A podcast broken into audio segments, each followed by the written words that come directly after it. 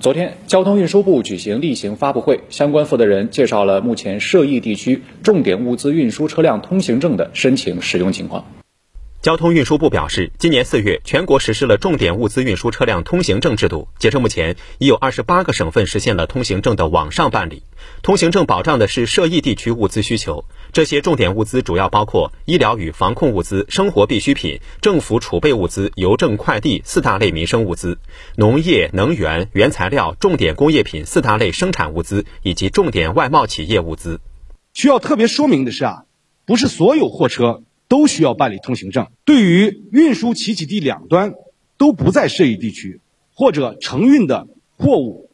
不是重点物资的，无需申领、办理和使用通行证。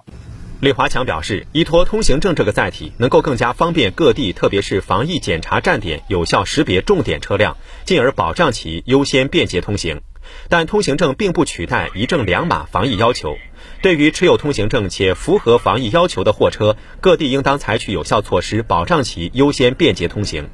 对于没有通行证但符合防疫要求的货车，各地也应当允许其正常通行。